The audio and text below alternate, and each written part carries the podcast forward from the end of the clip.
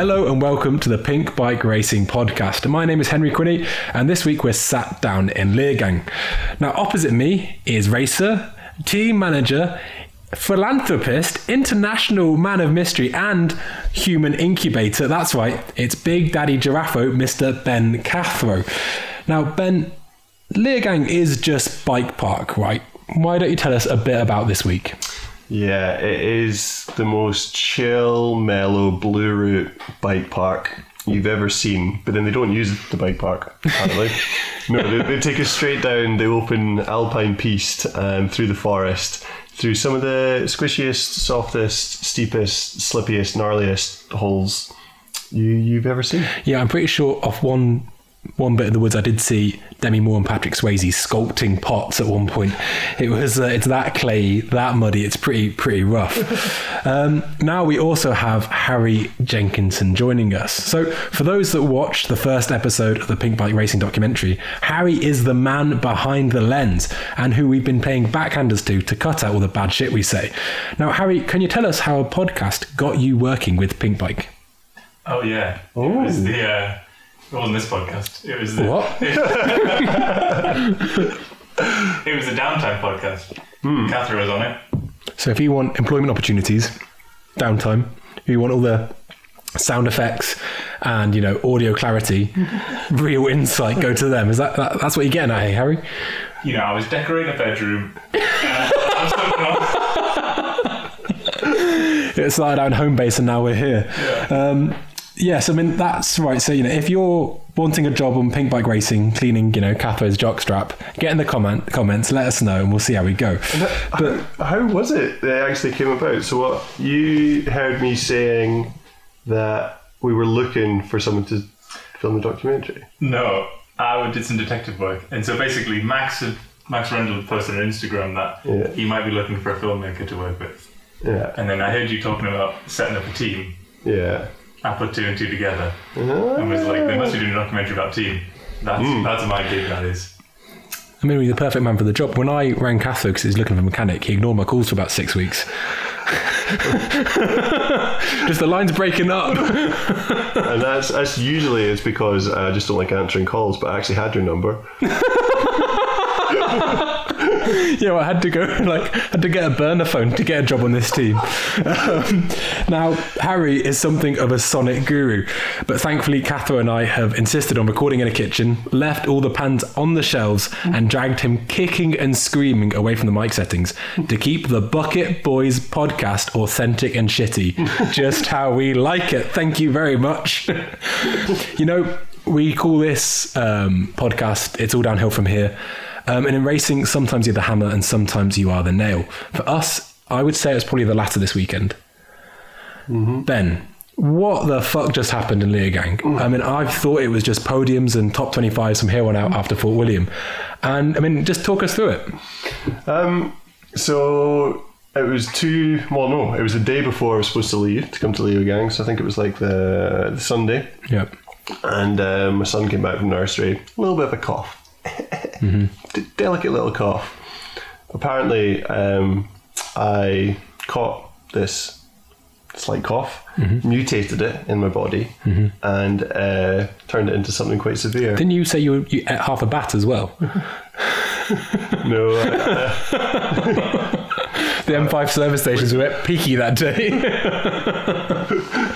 um, I did get tested, just just for the, the no, you did get the- tested multiple times. the listeners, Yeah. uh, not COVID, uh, but no, I was floored with a really bad cold. I missed my ferry out because I just couldn't drive. I was Mm-hmm. just like in bed. Um, came a day late, arrived. Luckily, the team had set everything up, and then we got to racing, and holy moly, could I not ride my bike? Hmm. Just very unwell. And it sounds like it's actually a, there was a few people picking up colds, Hmm. kind of over uh, over this race. A lot of people feeling a bit under the weather. Hmm. Thibaut, our racer included, he was not feeling great on race day with a bit different symptoms to what I had. So Hmm. there's things going about. Yeah, and I mean, also, I think it's you know going up on the hill, racing in wet jerseys. You know, just it's if you were feeling a bit peaky, it's it's Yeah. probably going to get worse. I mean, for you, Harry, this is the kind of drama that you thrive on, eh? Yeah, if I get unwell, it's like two weeks in bed and I'm not going to talk to anyone. And Cathro's like, yeah, it's all right. I slept for a day, and I'll just I'll drive across Europe. I'll bring to World Cup. It'll all be fine. Yeah, I mean, it is kind of wild, eh? Like, honestly, um, you're not someone that kicks up much of a fuss. And I mean, that's even more noteworthy because I'm the one fixing your bike. but you do kind of get on with it. But what, what, what was the main element that you were struggling with in your racing weekend in terms of how your body felt? Just feeling weak. I mean, I was quite sore. Like, uh, you know, when you have like a cold or a virus or something, sometimes your muscles are just really sore. By the time I got to the race, I, I wasn't feeling that. But when I was riding down the hill, I'd go in little little 30 second bursts. Like, whew, okay, ride this section. Oh, feeling quite tired. I'll pull over, have a little rest. And I was actually riding things I thought not too badly. Um, but I didn't get a chance to even try a full run until just before qualifying, hmm. and I got about a quarter of the way down before I nearly blew my hands off. Hmm. And I was like, "Well, this is going to be, this is going to be a battle." So uh, I switched to just thinking about trying to somehow manage to do a full run for hmm. qualifying run, which that's not how you qualify for a race. Yeah. Yeah. So, Harry, you know, joking about sort of conflict and making this series because this series is, I suppose, to be talk about the human experience of mountain biking as well as its place within the within the kind of competitive scene. Is there a bit of you that when it all hits the fan just goes, this is actually going to turn out absolutely smashing on camera? You know, how how do you? Because I think I think at least you want. I assume you want the team to do well, and but there also the drama, which we'll get onto as this as this podcast goes on. But there were some high points and low points of the recent races, including Leogang, and you, how do you how, how do you separate the friend and the sort of the support of the team and the filmmaker who's like, oh my god, this is absolute carnage. Yeah, you just uh, you just don't say what you're thinking. So, like, it's like coming into the weekend, right? I always have like a plan of like what I think will happen, and like you kind of like make contingencies, and you're like, like I sort of plan everything out story wise in my head of like options, hmm. and it's like Cathro turns up unwell. It's like, well, I hadn't thought of that, hmm. so I'll have to rethink everything. Hmm. Um, and then also like when things happen, it's definitely a case of like I have to be I like stand back and like try and like observe things a bit because I think if you try and get like in too close, like you sort of you can't see the wood for the trees. I think that like everyone in the team is like really positive, obviously, because we want to be super supportive to the riders, but also like I'm kind of like stood at the back maybe sometimes just like thinking about the bigger picture and hmm. how things all stitch together and like it's kind of a weird thing actually like it's like I experience everything like twice. It's like there's the reality that's happening and there's also the edit and it's like I'm thinking about all of the interviews that I've done for the past three or four months hmm. and how all how all that's going to tie into stuff going forwards and like it is a it's a bit mad so like everything that happens I'm like slotting it into an edit in my mind and it's like Yeah. Ooh, that's a nice little nugget. yeah, like yeah yeah that is actually like Yeah. And so, you know, how when you first came on to make this series, what was the first episode? Which, if you haven't watched it, it's- it's on YouTube at the moment. Um, and I mean, I would, I think it's great. I think you've done such a fantastic job, and I'm, you know, can only extend. I know. I just, I just think you're remarkable. You're so talented, and I'm just stoked that you're the one making the series. I just think you're great. How, how does how did the first episode line up with your expectations before you'd even met us? Before you know you'd known about the Bucket Boys podcast and the uh, the levels of professionalism we duck under. Yeah, it's a bit mad actually, because I guess like I'd like watched Pinkbike and Cathro and like all that, and like I'd never shot any sorry. I, sorry, I'm just going to jump in here. Harry said to me first time we met, he was like, "Yeah, I saw you on that budget versus baller, and you pretty much like it was shit." I'm like, dude, like, fuck me, give me a break. like, okay, we get the message, internet. Thank you. I said the bit when you rode the sketchy brakes down the rock is really good. you need to endanger yourself more for my entertainment. Tell me ride sketchy shit. Good God, man. Yeah. Anyway, sorry. So, how, how does it how does it line up? Yeah. So yeah.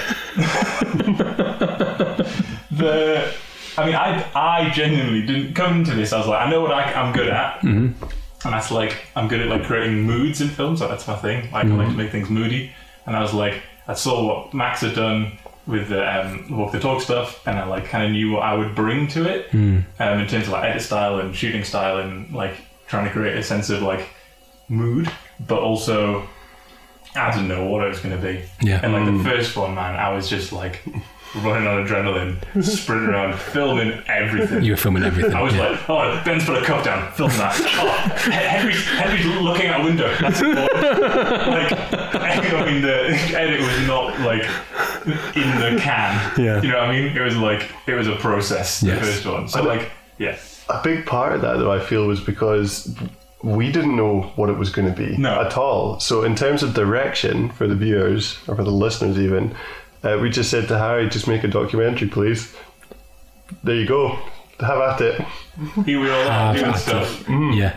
I mean, and after Walk the Talk, and not necessarily talking about like the direction, but just in terms of what the end product, were you kind of thinking more of the same? Were you thinking, Well, we wanted to go a little bit more. uh, Like I felt like Walk the Talk was just me just presenting to camera. I was just like explaining what was going on, blah blah blah, talking to camera, and it was just, um, I don't know, it was similar to what a lot of other race videos I feel are, but with a bit more kind of like, I don't know, the Sleeper Boys style crossed over with some interesting stories and stuff like that. But we wanted to show more about what, what kind of goes into racing. And uh, like one, one of the things we talked about is we want to be really try and be really truthful, and it's hard because you want to show everything, but sometimes if you show everything, it can be a bit depressing. so we're, we're we're wanting to create this series where we try and one help some really talented, really cool racers improve, get better, and make a career out of riding mountain bikes, and just kind of document that process, um, and just show that in the most kind of like honest, truthful way, and hopefully make it enjoyable at the same time. That's the kind of outline. but do you think there's, and Harry, maybe this is one for you, maybe a, a bias because when you're having the highest highs, no one's ever saying don't film this. On the lowest lows, how is it for you? Because you're, you know, you're living with us, you're traveling with us. How is it filming? Because obviously we really care about racing mountain bikes, and these riders are putting it all on the line, literally risking, you know, their well-being to do this. And let's face it, I mean, we were just talking about it before, but mountain biking at this level is a game of largely disappointment. Most people go home disappointed, and you're kind of capturing all these intimate moments. How do you how do you work with that? It is genuinely actually quite difficult because I think, especially with the age of some of the riders. Yes. So, like for example, Amy's 16, right? She was. It was actually her birthday the other day. Um, but she's 16 and she's still like. If I was 16, I'm just thinking about like when I was 16 and I'd been vulnerable, like she has in some of the positions where she's not had a good time, she's been upset. I think that it would have been too much to expect me to deal with a camera being in my face. But then on the flip side, like there's like Thibaut, for example, who's a bit older, hmm. and it's like, he should he be able to deal with those situations? Like it's, it genuinely is like a bit of a moral maze to negotiate because I don't want people to ever feel like I'm trying to expose them, but then also hmm. I feel like if you don't show the truth, it's just so obvious, and it makes you seem weaker. Mm. And that sometimes I think, like I just did an interview with Thibaut, and actually he was really honest. And I said to him up front, I was like, "We need to be honest about everything because as soon as you try and cover something up, it's just super obvious, and it makes everyone question it even more. Hmm. Hmm. If you just get it all out there, then it's better. But then, like in some of the moments that we've had, like people sometimes just walk and hide from me because if they if people walk and hide from me, they get some space. Mm-hmm. But if you're just in the pits, I'll probably film it. But it's like in um. So I'm going to talk about Formula One. I always get one reference in, but when the driver keeps his helmet on, you know it's it's Exactly. no bueno. Um, yeah. It's So tough. sometimes people have got their full face on at the dinner table, and it's a bit. At least take the goggles. off. yeah, yeah, right. Um, also, like, just another thing as well is that, like, I do also feel there's like a bit of a moral thing about like safety in filming and stuff like that because I wonder how much of an effect documenting everything has. If they were just in like a chill team that was trying to develop them, Like, it's very different to being in a chill team. Well, not chill team, but like in a team where they're trying to develop them and hmm. learn. It's very different to being in a team when you have a documentary happening all the time. Yeah, but the thing that I mean, you're right. But I think if I could just interject there, I think the cool thing. So the trade-off is with this documentary, in terms of their their careers, is that we're really explicit to these riders that we we really want them to show what they can do and to get better and to learn their racecraft. But we're not going to try and tie them into a ten-year contract. We want them to just go on to really wonderful things, and that's probably quite a unique proposition. The other teams will probably be like, oh, say say you get a more chilled out team, they're going to want everyone wants to get their score settled at some point, you know. So, are you feeling that filming might put extra pressure on them? 100%. Okay. So, for example, the, the knuckle of this is that Jackson doesn't like wearing a GoPro. Mm. And I don't know whether that's because he's not used to it, because he doesn't want to film his race runs, or. I think it's because he's superstitious, but he hasn't admitted it yet. Do you, well, Yeah, Yeah. Gen- genuinely, he's, he doesn't like having it on, and I've, he's he's he's got a few li- little things that he does for his race runs, and I think mm. adding a new thing in, just he, it's not agreeing in his mind at the moment, and he says he's going to try it. yeah, he said to me "I'll try it. But, like, mm. that, for me, that's just a, a good example of, like, Yeah, I'm, inter- I get I'm that. interfering yeah. with a process that's mm-hmm. dangerous. Mm. But obviously, like, it's fine. And also, we're making them, giving them a platform. Mm-hmm. It, it's it's a balance, isn't it? It is. It's like you cannot offer them this platform to kind of build a profile and build a career on without the negative of having more uh, exposure and like mm. feeling like you're being watched by more people. So it's it's tough, but they knew they know going in that there's a lot they can get out of it, but there is some extra extra baggage with it. So Ben, if we cast our eye back to when maybe you were 16, coming from the dizzying heights of Oban, the met- metropolis, Yeah, Oban. um, Oban, beautiful place. IBAN. I like the way the Bank number. yeah. I, I liked I liked Oban. I, I liked the way the concrete met the sea, and the rain met the sea, and everything was the sea. you know, you ever seen um, Game of Thrones? And there's the Iron Isles. Mm-hmm. That's that's what Oban was. I went there for a day, came back with gills. it is called the gateway to the islands. the gateway to hell. no, no, no, I'm just joking. I went to home base there. It was great. But uh, you might have noticed I don't live there anymore. Um, no, I'm sorry. I'm being rude. I can. I, you know, I'm, I can't. I'm, I'm being being funny. I'm having one of my funny jokes. So it's, it's always good when you have to explain to people that actually you might not realise, but I'm absolutely hilarious. but if if we cast back and we think of you as a 16 year old racer, how do you think you'd have dealt with it? Um, I feel like I'm naturally not a very kind of outgoing, expressive person, but I learned to like in school. I was always kind of like the goof that would try and be funny to get laughs and stuff like that. So I think I'm always used to, I don't know, acting for a crowd. Um, and then when I started racing, I flipping loved getting filmed because I loved watching clips of myself and stuff like that. And I actually, I don't know, I, I genuinely find interacting with a camera much easier than interacting with a person. Um, it, I, I can't even explain why. Uh, there's probably many reasons, but the fact that you can edit what comes out is probably one of them. Yeah, totally. Uh, so I think I might be a bit unique in that I think I would have been absolutely fine with it and probably loved it. Yeah. So, speak. We mentioned Jackson earlier on, and there was some footage we wish we'd captured this weekend from his race, from his quali one. Who would like to have a stab at explaining this one? Um, ben, why don't you why don't you lead us through?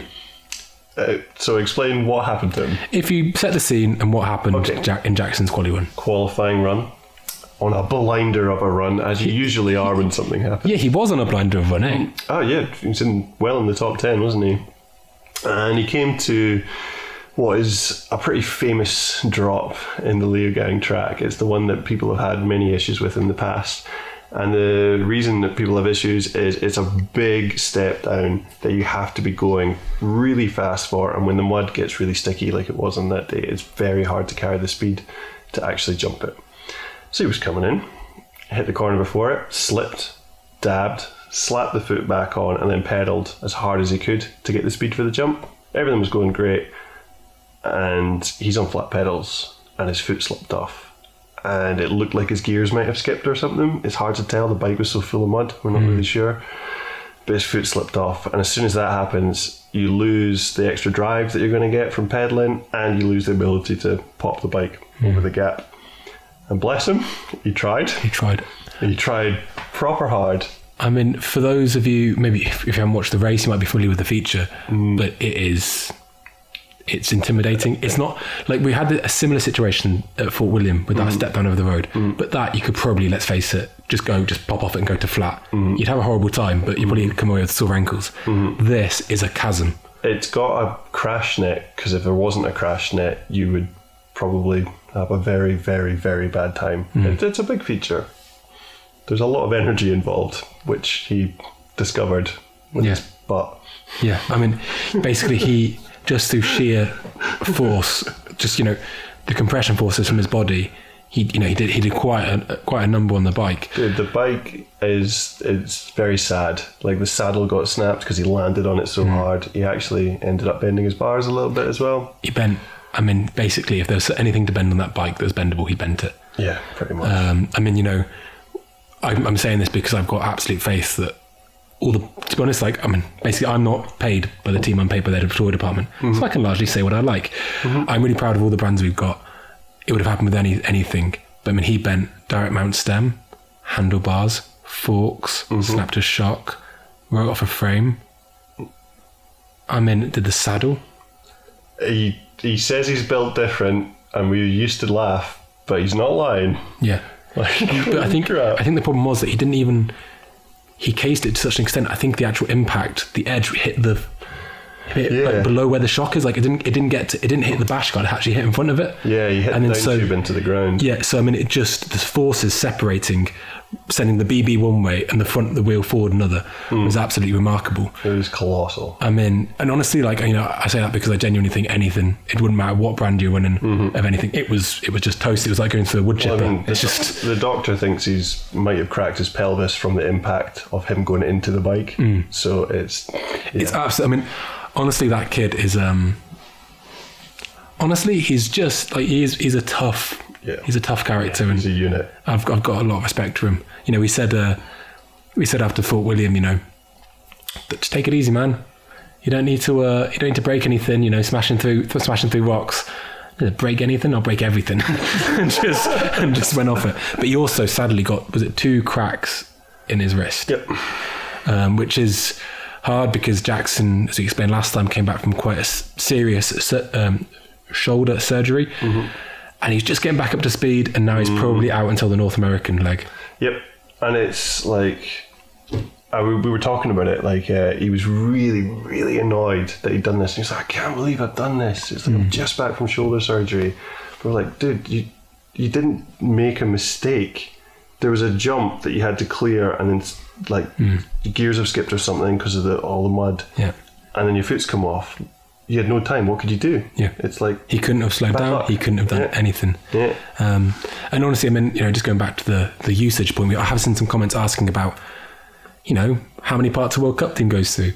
Honestly, it's probably. I think we're probably one of the less. You know, I hear some people they do like five runs on a tie and they think the the casing gets a bit soft, so they change the tire, irrespective of the tread and all this. Um, you know, for us, we tend to put a new chain on every run. Sorry, new chain on every weekend, not every run. little Freudian slip there. Throw anything away. yeah, yeah, yeah. Done. New check. out. But largely, we go through um, a chain every weekend, maybe a set of brake pads if needed, and new tires on the weekend. And that's pretty much it. And all the parts are really good, you know. Like uh, we've had, you know, stories of I heard of people literally teams doing say twenty rims in a World Cup weekend. We're in an amazing position where we're really insulated from that. Um, so that's great. But for those of you that are wondering, honestly, it's um, we can be transparent, but also there's not actually that much to t- say. It, the bikes are actually built really solid, and and if there'd been if it'd been a case of rebuilding crap parts on crap bikes every night, it would um, it would be a very different story. So we're just super lucky that we've got the good brands, I guess. Mm, well, I mean, I'd barely broken a thing until we got Jackson on the team. Yeah, He's Jackson. just built different. He's just different, eh? Yeah. Dark matter. Yeah, I mean, it's pretty, it's pretty amazing. Um, Harry, we got a, we got the crash half in. It was obscured by a tree. If you want to go check it out on Instagram, it's on the Pinkbike page. The noise was quite spectacular. But another moment we captured was from one of our other riders. Can you just explain Thibaut's, how, you know, same part of the course, but what happened to T- in Thibaut's quali run? Yeah, it's interesting, isn't it? Like both riders on exactly the same feature, and almost like poetic mm. that Thibaut, who's a slightly more experienced rider, mm. had an issue there and jammed on the brakes. You know what I mean? He like mm. called it. And he said it to his face. At least I stopped. Yeah, basically. um, yes, Thibaut jammed on the brakes, and like he lets out. Oh. This like gut wrenching, Gut and also the French really adds to it. Mm. He's like, "Fuck!" Yeah, yeah, basically. Yeah. But it's what it's amazing because he says it with such like ferocity. He like throws his head forward as he screams it. I mean, you can tell it means a lot to him. And I went, cinema. Cut! Fade to black. Yeah, I mean, it is. Uh, that is also on on Thibaut's uh, Instagram, and honestly, like when you see how much it means to these these riders, it is is like a dagger to the heart. It sounds. I mean, it's them doing it, and it's their careers and stuff. I just want what's best for them, and I want them to have a nice time, and I want you know, I want them to get just I want them to get what they deserve, not anything more. You know, and Thibaut, he puts a lot into his racing. He's he's enormously talented. Um, when bringing Thibaut to the team, Ben, how did you envisage his season going? What, what, what was what was your thought process? Um, he was very last minute addition to the team, and it's not something if I don't know if it's all been fully explained yet. I can't remember if we talked about it in the podcast, but I we didn't really have time to kind of plan or figure out exactly what he was going to do. But the general kind of idea in my head was that we would start to build him towards getting a good top twenty result this year. And I think in episode one, I even set a nice sky high um, kind of goal of maybe even a top 10 if things go well. Um, but then, as got to know him and everything and learned, figured out his preparation for the year, um, discovered that like he's a busy guy. He's so busy. He's so busy, and he's in school. He's doing his fourth year of his degree, which he's nearly finished, and he works a not quite full time job, but a pretty busy job marketing for a French uh, clothing brand, Chanel. clothing brand, Chanel. Chanel. yeah, he's selling a lot of bottled smells, and uh, yeah, he, he actually. He's so busy with this that he doesn't really have time to like train like most other full time professional athletes, and we're wanting to get him to that point that he can. But he was Yeah. already committed into these contracts for work and for school, so he's he's just flat out. And he even admitted this weekend that he feels like he's was a bit burnt out. Yeah. this weekend. I mean, I think he's someone that he he does operate on quite a high level of intensity. Yeah. Um, I've got you know to be honest, like um, you know maybe Harry and myself with standing. I think you've done an excellent job with all the hires, Ben. I think they're all a great bunch. Like I said, you know, me and old Gubbins over here probably drag the average down, but. Uh, Rogues. No, honestly, like all the riders, all the all the staff, you know, Pete the mechanic, Craig the physio, our wonderful filmer Harry, um, and all the riders are just are just great. Like they're all so um, they all they just know what they're doing, and they're just all, all super great people to have on the team. And um, honestly, I think that's that's fucking sick, man. Um, so just talking about so the track conditions were really bad in that wood section all weekend. Probably the best running was for the actual elite men on Sunday, on Saturday, even on the race day. Um, so I'm going to play devil's avocado here, my favourite game. There is a World Cup course that runs next to the woods. that They've been on for years that drains well. Should they not have just said, okay, so we've got two days of solid, I mean, and solid is the word for it. Solid rain. Actually, it's not the word for it. Consistent rain. Solid rain, I imagine, would be a bit, bit uncomfortable. Big chunks of Yeah, big chunks of ice. Um, but could they not have just diverted down the other course? It was a fucking shit show. I'm going to pass on to Harry for this one. What's better cinema, Harry? Well, it's good watching, isn't it? It, well, it is and it isn't. I mean, it, it's it's it, I think it's such a fine line. Like you know, in like like blood sport, Yeah. at some point. But the thing is, like, so when, when you see the riders come down and they get through, it's like, wow, raw downhill is amazing. When you see people running alongside their bike and maybe getting inside the, you know, which happened in the women's field a couple of years ago, mm. you know, and you think, actually, it kind of, they need to have something that is, I don't know, consistent and, and good. And I, I mean, I don't really feel one way about it or the other. I do feel, honestly, with a course that was that, you know, that step down. I mean, for me, we've got these all these really competitive, um, ambitious young riders. They are going to try and go off a big, slippery um, North Shore sender, no matter what. And there were some huge crashes off that. So I think I think a nice compromise would have been a bit of pragmatism, just to maybe say for qualies, we're just going to tape around it. I know, I know, I know what you're going to say, Ben, but I just think like Right, no, what am I going to say? I'm actually. I think you're going to say um, humanitarian, humanitarian. These are just bodies to burn, baby. Send them off the jump. what, what are you going to say? I love the bomb. Pile them up. Oh, what I was going to say was it's got a massive Red Bull logo on it and they want it in the shop. Okay. I mean, that's that's equally cynical, but from a different angle. I like it. Oh, well, I'm pretty sure that's kind of what it is. I mean, I've got no problem for. I mean, maybe it depends. Maybe they can't change the course between qualies and racing, but I just feel like who who really gains from ten people axe themselves? Lots of people wrote off their frames. Yeah. Lots of people that, did. The, the conditions just hit a certain point at qualies that just made it that. Because today Mm-hmm. it was fine, wasn't it? no, I, like if you were watching the live feed today, you were probably like, Yeah. "What are you on about?" Oh yeah, absolutely. Fine. hmm So it, I think in these situations, everyone has a brain and there is a route around it. So I think uh, as an organizer, you say, well, this is a jump that runs very nicely. The conditions today are particularly disgusting. If you don't feel you're going to clear it, you don't have to do it right now. Hmm. Kind of thing that we can make our own decisions. And I obviously I'm not racing at the top end of the game, but I made the decision not to even try it hmm. for my qualifying run. I felt like I don't want to do a do a Jackson Yeah. pretty much. So uh, there's maybe a bit of that involved, um, and also as an organizer, I think everything's locked in stone, like well before the event begins. Um, and it's a hard one to call, but I bet you after that World Champs, people were talking about it for a long time.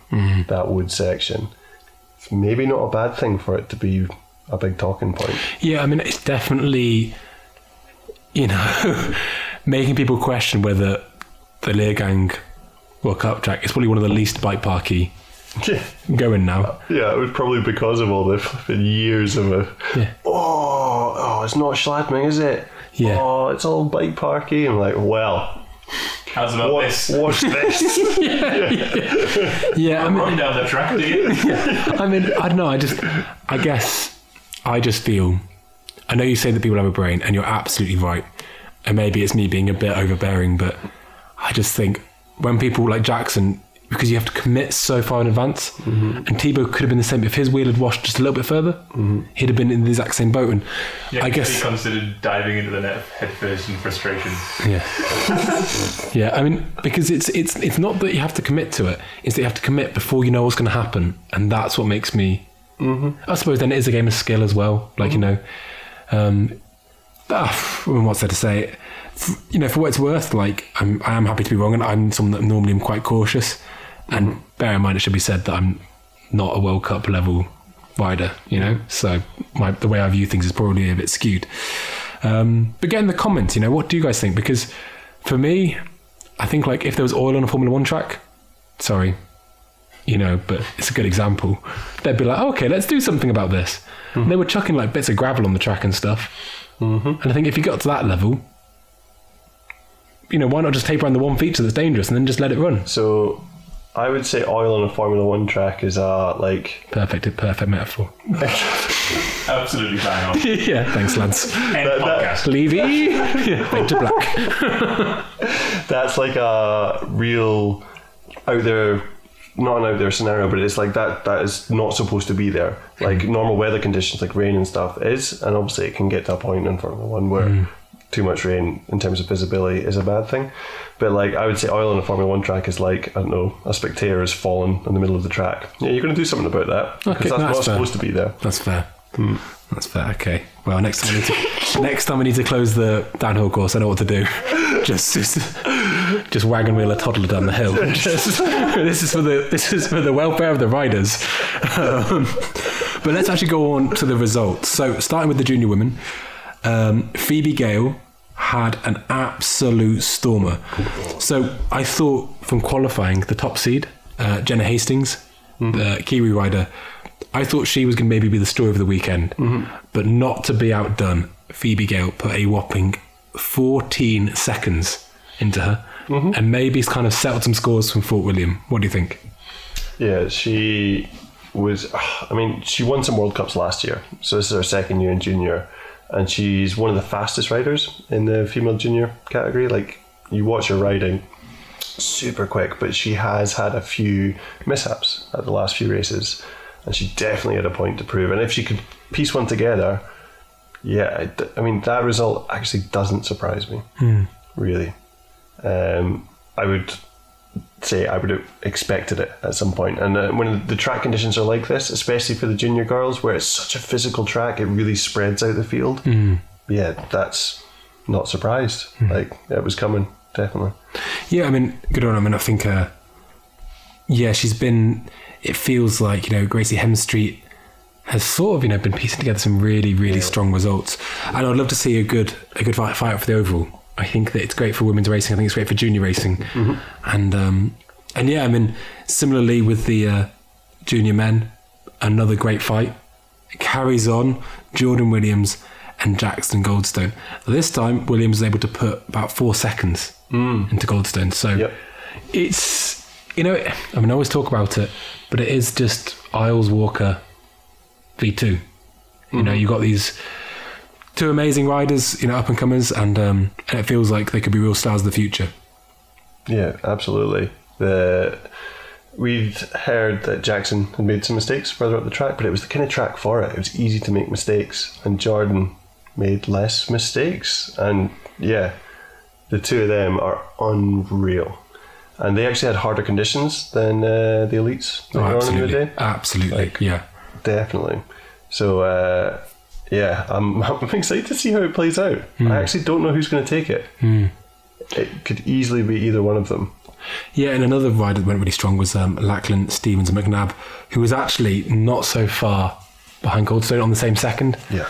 And you know, for it, you know, do you think there's an element with these juniors because it, it feels like Williams and Goldstone are so far ahead of the field mm-hmm. that actually, in, in terms of like their racing CV and what they're going to go to sponsors when they try and get a deal in their first year elite, mm. a third place behind them two is actually pretty pretty good result. You know.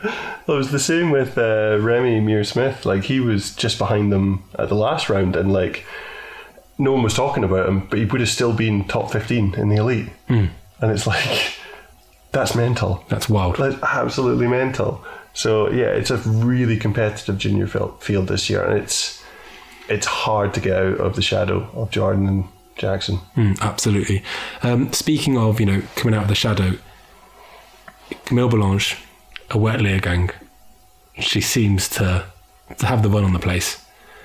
Um, another fantastic result for her today. I mean, this is someone who's, you know, I think before she won Worlds here, was that 2020?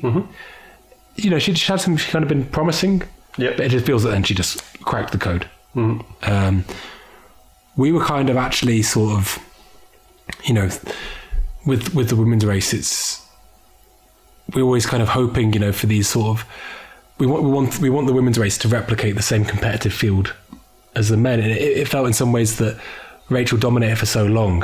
Mm-hmm. It's been a case of who's going to take a mantle. I think we talked about it last time, but you know, both uh, Camille Balanche as well as um, oh man, uh, my mind's gone completely blank. Help me, Santa Cruz, uh, Nina Hoffmann No, yeah. you know, have both just come out of nowhere and really assert themselves on, on the women's elite field. Um, someone in fourth place, Louise Anna Ferguson. You So she didn't even get a day's practice on Friday. How wild is that? she got like her flight was cancelled. She got stuck in Germany, and she turned up after, yeah, the full day of practice. And uh, she got two runs in before her qualifying run. Wild. That's insane. Like, did you, do you know this? Did you I'm know this? hearing about it right now. Right now, two runs. Harry's thinking that'd be such a good drama, Ben. So for the flights for Lenzerheide, can we can we make something work? Yeah, yeah. It's yeah. all Ben's fault. Yeah, like, but mad. And yeah, she uh, she's from Scotland originally. She's staying in New Zealand. She's flown over to race the uh, World Cups for the year. Um, I can't remember how she did in Fort William, but yeah, she did quite well at this one. But she's in, she's only seen you know floating around because she was on that team with Tommy Wilkinson, eh? I think it was like Descent World, something like that. Yeah, she was uh, had a deal with uh, Radon, Radon, yeah, that was it. Yeah, and they don't actually have a downhill bike, so she's not really been doing any downhill events. So, and she's been really wanting to. She raced back in Scotland uh, for quite a while and was always like this really promising kind of up and coming rider. She came into the sport a little bit later. I was like, holy crap, she could be really good, but she's not really had much. I don't know, um like focus in terms of racing. She just likes riding bikes, Yeah. having fun, and. Uh, yeah, she came. She's uh, got an opportunity to come over and race these. Uh, she's getting support from Nukeproof. Yeah.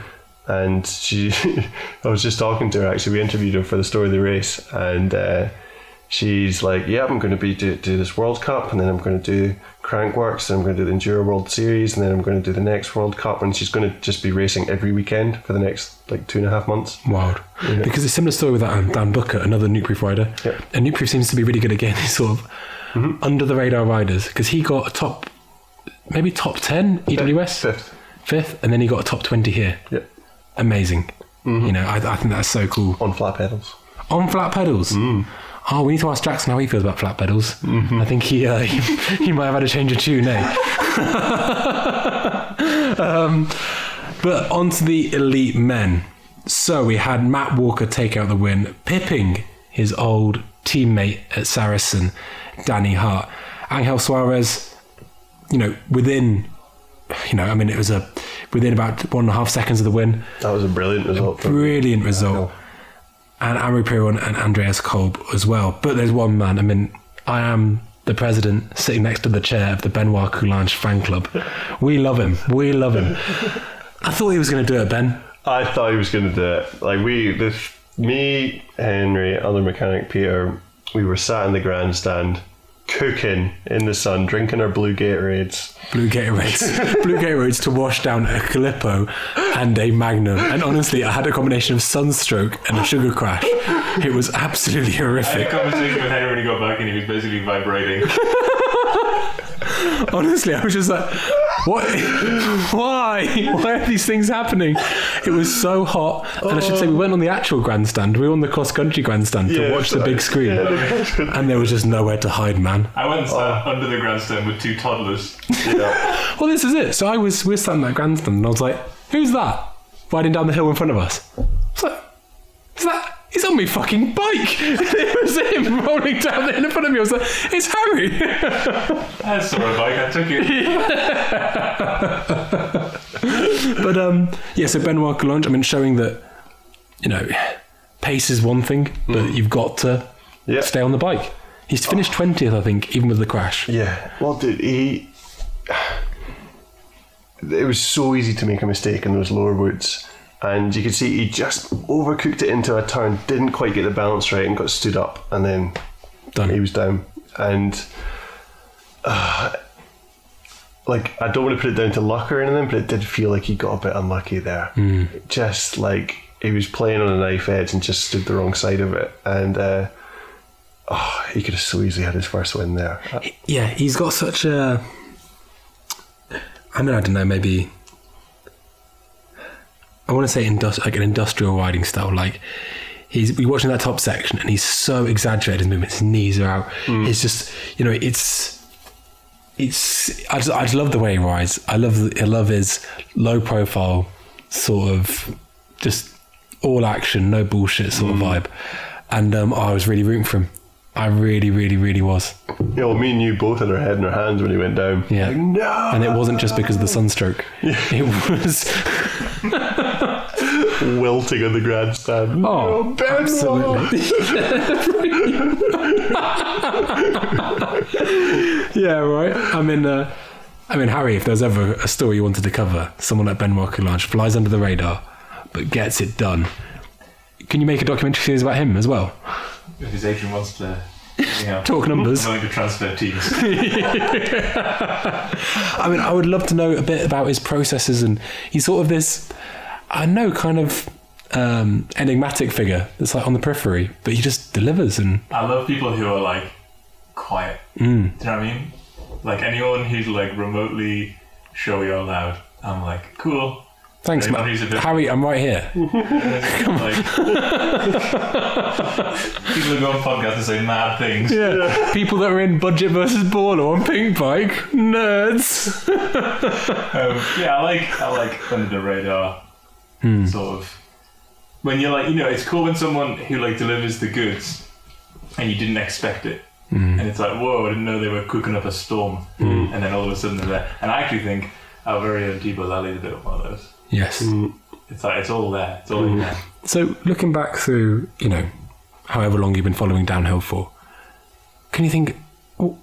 Is there anything that you think of maybe that happened in the last five, ten years that you thought, oh, I wish, I wish I'd been the person that got to film that? Because a lot of these, a lot of these, you know, we're obviously making this really in-depth sort of um, drive to survive sort of larger scope series, but a lot of these teams do have documentary makers, right?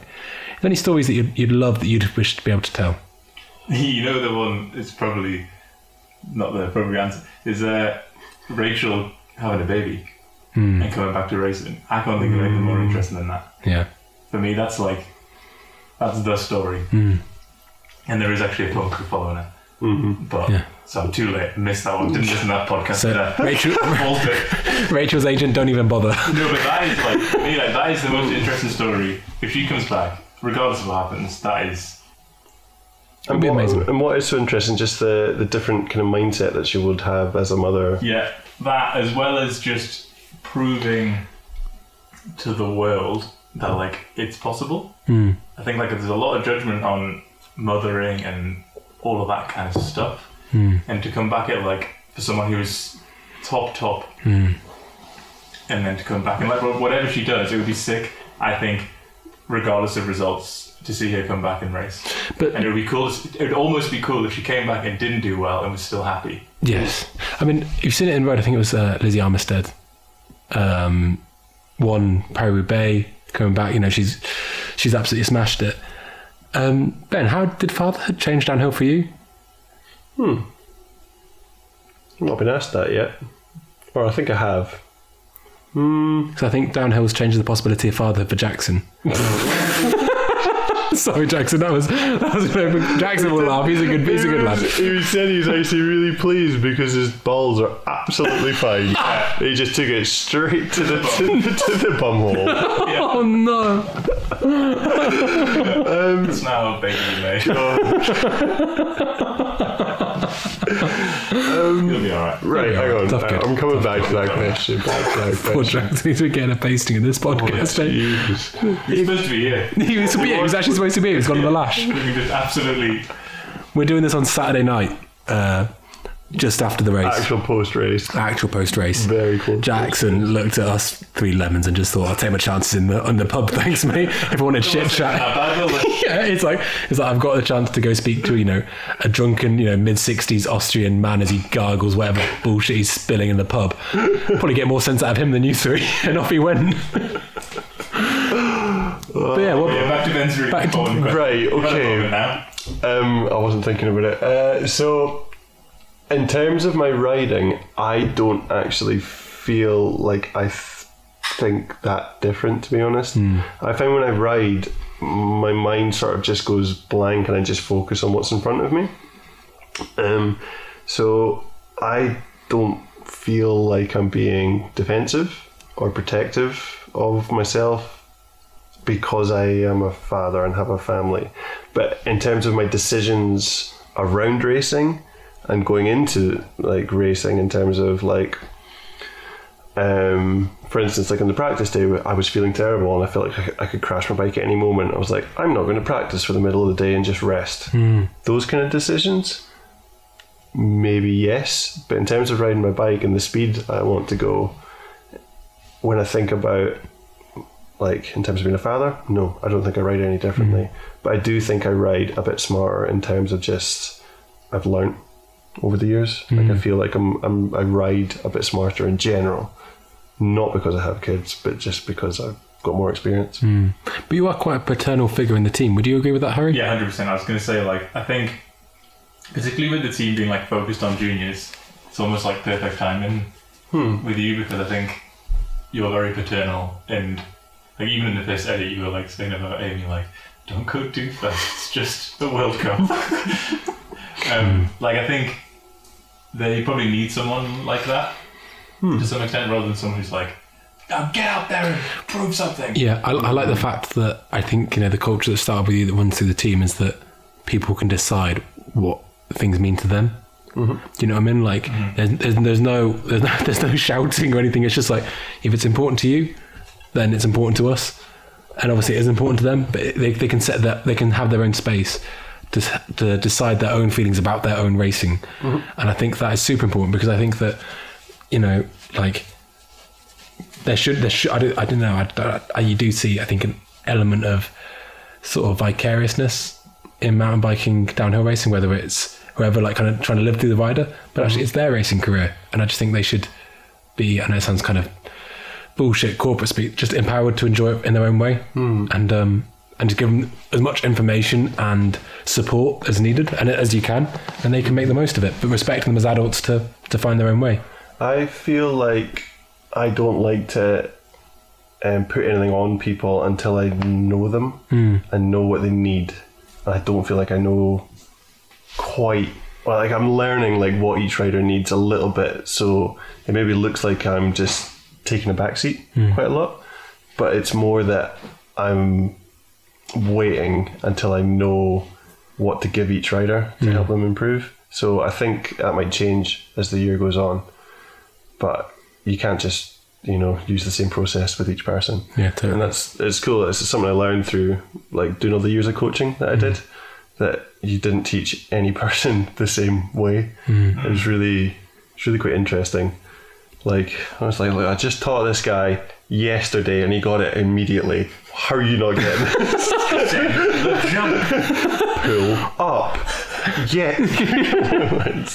so yeah, it's uh, yeah. I, I I, think it should, might I should still apologise about that one star Google review I left Cathro, but you did really upset my feelings. Yeah, be the last. yeah. Well, that's all water under the bridge now. And thank you very much for listening to uh, the Pinkbike Racing podcast. Ben and the team are off to Innsbruck now, at least the riders. Um, I am going to go live in a van by a river in Morzine. Um, so if you see some kind of, you know, weird pasty white figure washing themselves in a stream, you're not having a fever dream, sadly. sadly, that's just me. Um, Harry, thank you so much for joining us on this podcast. You're going to Edit City, I believe. Yeah. Just edit, edit, edit. Population. Population. yeah. Battle. No. I love it. But um, yeah, thank you very much for watching. And like I said, if you haven't seen the first episode of the Pinkbike Racing series, please do check it out on YouTube. It is a bloody good watch. Thanks, guys, and we'll see you next time.